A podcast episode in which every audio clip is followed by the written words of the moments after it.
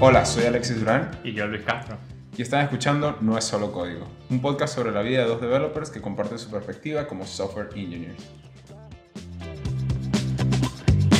Hola a todos, bienvenidos una vez más acá con nosotros. Vamos hoy a estar hablando de una iniciativa que tuvo eh, mi, mi- mi manager, digamos, que me pareció muy interesante porque es un jueguito que ya es como que bastante popular, pero que se comenzó a aprovechar de una manera que me parece muy, muy interesante y que vale la pena compartir. Esa es una nueva palabra, aprovechar. Tú sabes, haciendo nuevos verbos. Disrumpiendo el castellano. Cuéntame, cuéntame, ¿cuál es este juego? Bueno, el tema es que hay un juego que es de, se llama como Main Motivators.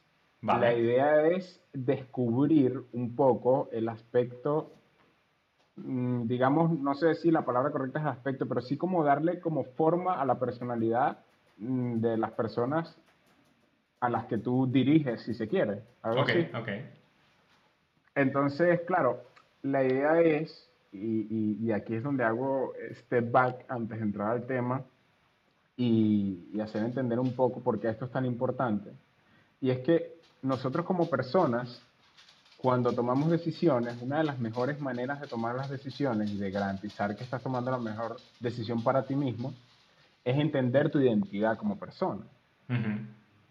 Y entender tu identidad como persona, pues tiene que ver con el hecho de entender las cosas que te hacen felices, cuáles son los aspectos que, que no te hacen tan feliz, cuáles son las cosas que te mueven en la mañana, ¿sabes? Todo esto. Ok, entiendo, entiendo un poco cómo viene el juego, ¿no? Porque es realmente conocer cuáles son tus motivaciones dentro de la empresa. Pero, ¿por qué surge la necesidad de tener este juego? ¿Por qué? Claro, yo diría, y a ver, que yo no, ahorita no estoy dirigiendo ningún equipo, pero me parece que a la hora de tú tomar decisiones y, y tener como tu approach de manager, necesitas entender cómo va a reaccionar las personas a las que te diriges. Necesitas entender de repente cuáles son los, los big wins que puedes tener. Por ejemplo, si yo veo que el equipo con el que yo trabajo valora muchísimo eh, Freedom, vamos a, me lo estoy inventando, ¿no? On fly. Vale. Eh, Freedom, busco la manera de, de dar mucha libertad con respecto a los horarios de trabajo, por ejemplo. ¿Sí? O si de repente, por otro lado, veo que mi equipo le, le, ¿cómo se llama? Le parece muy importante el tema del orden, de repente empiezo a sentir que necesito ser un poco más estructural con el tema de los calendarios. Por ejemplo, me lo estoy inventando. ujú. Pero sí, creo que más o menos esta metáfora hace, hace alusión a la pregunta que me estás haciendo. O sea, ¿crees que es como una herramienta que utiliza las personas que están dentro de management para poder tomar decisiones que afectan netamente al equipo o quizás al individuo, pero decisiones que afectan a esas personas? Al proceso en general, sí. Y Ah. lamentablemente, partiendo de lo que acabas de decir, creo que no, no todos los managers le sacan el provecho que podría sacársele, porque si bien no es algo como que se descubrió la rueda con este juego, ya por ejemplo tú lo conocías, yo lo conocía ya de hace bastante también, creo que a veces pasa como ese tipo de cosas como un short más, ¿sabes? Es como que, bueno, un ejercicio de los que hacen los managers, uno más y ya. Pero cuando entiendes esto de, de identidad como persona, de identidad como equipo, de identidad como, como núcleo, como hub, ¿sabes? Como oficina, entonces comienzas a entender el, el- el- el poder que tiene esto para optimizar los procesos del ambiente en el que estás. Entiendo. Ok. Bueno, eso suena cool. Ahora, ¿cómo fue la, cómo fue la conversación? Cuéntame. O sea, ¿cómo, cómo inicias esta conversación? Bueno, si supieras, eh, mi manager llegó y llegó con una cantidad, con varias cartitas, y Ok. entonces estas cartitas tenían, tenían eh, goal, honor, poder, curiosidad, estatus, orden, acceptance, freedom, mastery y rela- relatedness, algo así. Relatedness, ok. ¿Qué tanto te, Entonces- te sientes así como relacionado a las demás personas, ese tipo de cosas? Cada uno me imagino que Eh, tenía como que su explicación más detallada, ¿no? Claro, claro, cada una entonces te decía un poco de qué se trataba y la idea era que tú agarraras esas cartas y las ordenaras de mayor a menor siendo las mayores, pues tus main motivators, ¿no? ¿Cuáles eran las cosas que te motivan más en, en, en, tu ámbito de trabajo? Entonces, claro, es muy curioso y muy chévere porque recuerdo que la primera vez que hice esta actividad con, con el que hoy es mi manager, él estaba nuevo en la, en la oficina, entonces es una persona que no conozco, ¿no?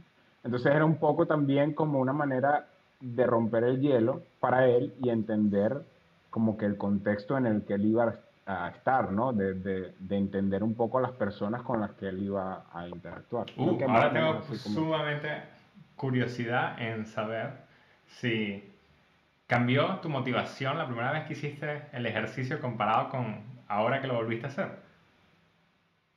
Mira, eso estaría, eso estaría tremendo. ¿Cambió o no cambió? Bueno, aquí tengo la lista ordenada. Ok. Y creo que me tomaría un poquito. Eh, pero yo diría, yo diría que sí un poco, ¿ah? Yo diría que sí un poco, porque de hecho estaba confundido si la lista estaba de menor a mayor o de mayor a menor. No quiere decir que lo que antes mm, valoraba menos eh, sea ahorita la prioridad, pero sí creo que si me tomara el tiempo, eh, podría haber un, cierto cambio de, de, prioridades. Y creo que es totalmente natural y necesario que este sea la, la, el factor común, pues, cuando es ese orden de, identidades. Sí, o sea, cuando hablamos un poco de este ejercicio a nivel de management, eh, una de las cosas que se menciona es los, creo que son nueve o diez cosas. Eh, en realidad ninguna es menos importante que la otra, solo que para el individuo hay unas que son aún más importantes que lo que son otras. Pero todos esos, todos esos valores o esas motivaciones siempre están presentes. La cosa es cuál de esas motivaciones como que toma la mayor cantidad de la torta, ¿no? Claro, claro, el protagonismo de repente en ese momento de tu vida, ¿no? Exacto. Y una de las cosas así como principales que se hablan es que las motivaciones que están en el centro son como que las que menos le debes prestar atención. Son las tres que están de primero y las tres que están de último las que más toman protagonismo en las decisiones de management. ¿Ah, sí? Bueno, quizás... Son los extremos, los extremos siempre son la, parte interesante. Sí, verdad que sí, ¿eh? Está, está bien bueno. Este, yo ahorita aquí en, en, la lista que tenía en aquel momento, eh, puse de primero, aparentemente, porque esto traté de agarrarle un documento viejísimo. Vale. Y, seguro. y decía Mastery. Mastery es como mi, o fue en aquel momento mi main, main thing, ¿no? Lo veo 100%. Y, y, está, y está bastante cool, porque entonces como que los primeros tres eran como Mastery, Freedom y Acceptance. Y entonces está bastante, bastante chévere.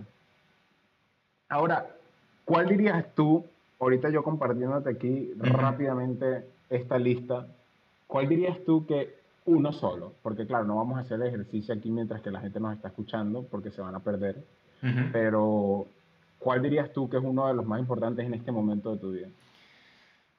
en este momento de mi vida, eso está interesante. Eh, diría que Mastery es uno de los que más me motiva en los últimos meses. Y diría que por los próximos meses es donde más estoy buscando motivación. O donde se centra mi, mi foco general. Exactamente. Este, ¿Sabes por qué te lo pregunto? Porque entonces de ahí quiero de alguna manera comenzar a las personas que nos están escuchando, que probablemente tendrán diferentes tipos o diferentes puntos de vista, y quizás también en el description podemos poner estos, estos um, motivators, ¿no? Para que ustedes mismos de repente lo, lo chequen.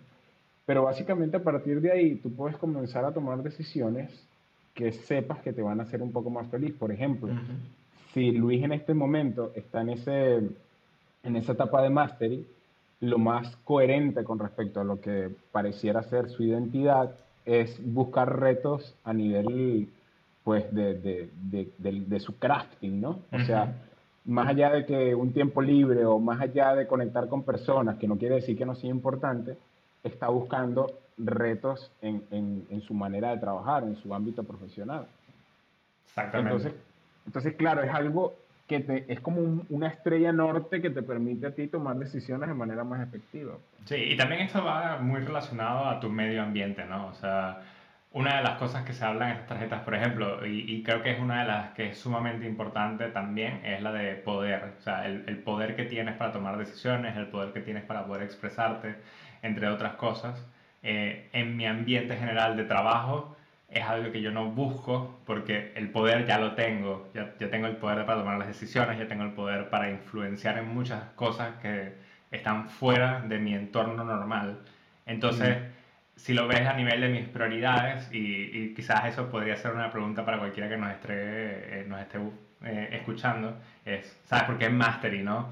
Si estamos hablando de dos senior developers, seniors ya así como que ya deberían estar en su peak de Mastery, quizás, eh, y buscando más poder o buscando ser más management. Y ese tipo de cosas son bastante curiosas porque si lo ven a nivel de nuestras motivaciones, no lo está porque nuestro mismo ambiente ya nos otorga todo eso.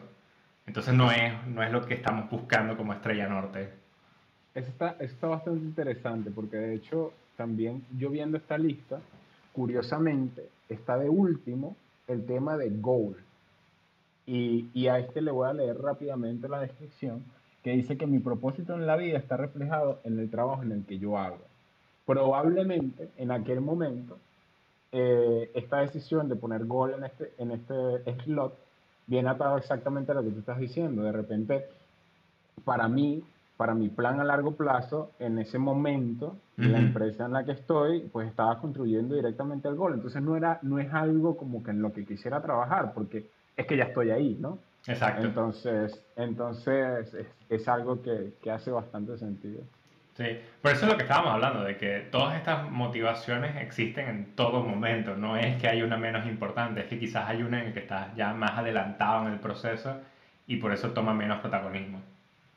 Ahora, lo otro que quiero compartir, yendo un poco más adelante en esta conversación, y quizás sea un poco de spoiler alert y todos los créditos uh. van, van a, a, a mi manager, que de verdad hizo un excelente trabajo, está haciendo un excelente trabajo, me parece a mí este, es que él, llegó, hizo este, este, hizo este ejercicio con la gente del equipo y, y pues se dio cuenta que estaba teniendo como una composición de personalidades.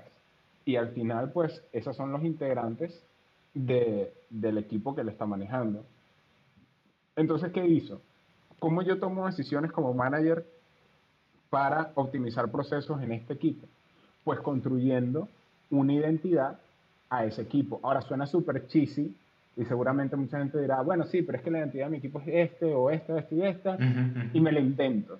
Pero cuando tienes métricas y tienes maneras de basar lo que estás haciendo, oye, yo creo que la confianza y, y el, ¿sabes? El moving forward es algo muchísimo mejor.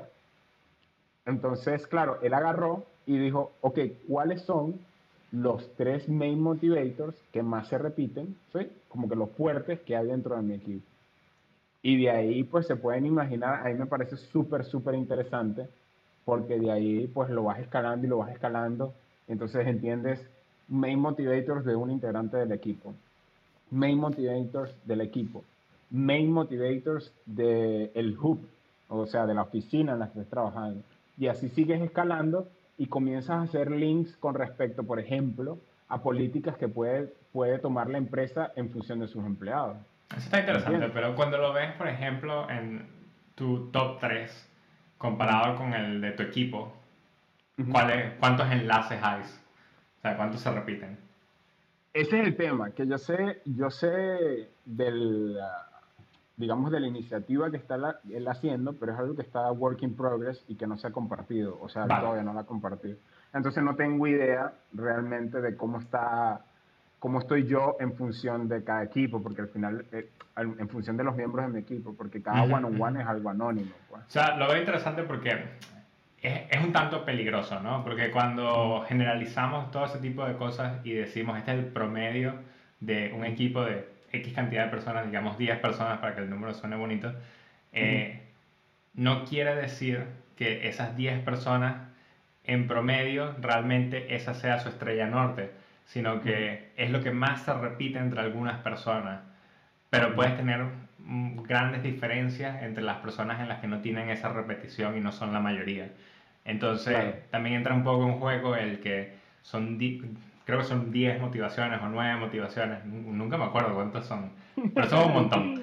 Eh, y es el hecho de que tienes que tomar en cuenta a cada una de esas motivaciones con un lente diferente para poder realmente mm, como que formar una decisión en base a ese individuo. Entonces tomarlas como, wow, llevarlos a algo general y decir, este es el equipo, es un poco, tiene su, su, lado peligroso, ¿sabes? Sí, ya te estoy entendiendo, porque de repente puedes dejar de lado a una persona, o sea, porque al final estos son como características de cada persona, ¿no? Exacto. Y, cada persona como ente volátil, pues tampoco puedes dar por granted de que ya te sabes qué es lo que es. Exacto. Sin embargo, yo parto igual lo mismo, pienso que este mismo trabajo se hace cuando nosotros estamos decidiendo tipo qué métricas quieres eh, medir en tu software o en tu aplicación. Entonces siempre luego vienen que si los edge case, pero qué pasa si esto, qué pasa si lo otro. No digo que no tengas que tenerlo en cuenta, pero sí digo que al final, pues tú con las métricas y con los números lo que quieres tener es un poco de mayor base y de base para tomar decisiones. Eso no quiere decir que tú tengas a Dios agarrado por la chiva y ya tú tengas la verdad en tus manos, ¿entiendes? o sea, no, totalmente cierto. Pero es lo que te digo, o sea, es, es un número que va a tener cierta importancia, pero no va a mm. ser tan importante como el que llevas el individuo. Claro, claro, claro. O sea, siempre necesitas ese toque personal. Sin embargo, por ejemplo, yo me imagino, eh, ya yo extrapolando esto muchísimo a, a, lo que tú estás hablando, de si, por ejemplo, se llevara a una vista más global, por ejemplo, ahorita en temas de COVID, ¿no? Este, si yo voy midiendo constantemente la identidad de mi oficina, no digo de una empresa completa porque es lo que tú dices, de repente si yo tengo, no sé, 10.000 trabajadores, ya llega un momento en que el lente no sirve, ¿entiendes? Estás viendo, estás viendo un universo demasiado gigante. Pero si puedo aplicar políticas en una oficina puntual de repente, yo pudiera también, también entender en temas de COVID si necesito o no necesito la oficina como tal, como estructura. Si necesito o no necesito abrir un poco la oficina a ciertas horas, ¿me entiendes? O sea, te da un poco de, de, de, boundaries a la hora de tomar decisiones y eso es lo que se me hace sumamente interesante. Sí, creo que sería como un complemento. Hay otras herramientas que te podrían dar mejor información como para ese tipo de toma de decisiones que estás diciendo, pero no diría que esto no podría ser un complemento para esas herramientas. exactamente.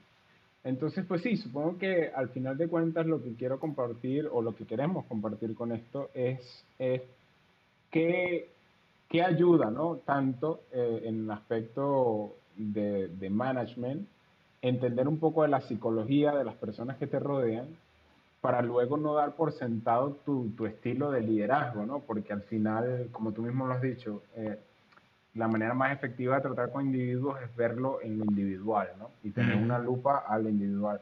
Pero quizás tienes que ayudarte también con este tipo de juegos, con otro tipo de dinámicas, para entender a esas personas y entender que tú como líder necesitas ser capaz de transformarte en función del contexto en el que estés. Perfecto, yo creo que con eso lo podemos terminar. Eh, en el enlace del el podcast vamos a colocar mm, cuáles son las motivaciones con sus detalles por si quieren hacer este juego ustedes personalmente o quieren llevarlo a su empresa, lo puedan hacer y nos pueden escuchar o nos pueden seguir en realidad en arroba no es solo código. Yo soy Luis Castro, eh, mi Twitter es CastroLem y Alexis Durán, su Twitter es DuránMLA. Así es, nos vemos. Nos vemos.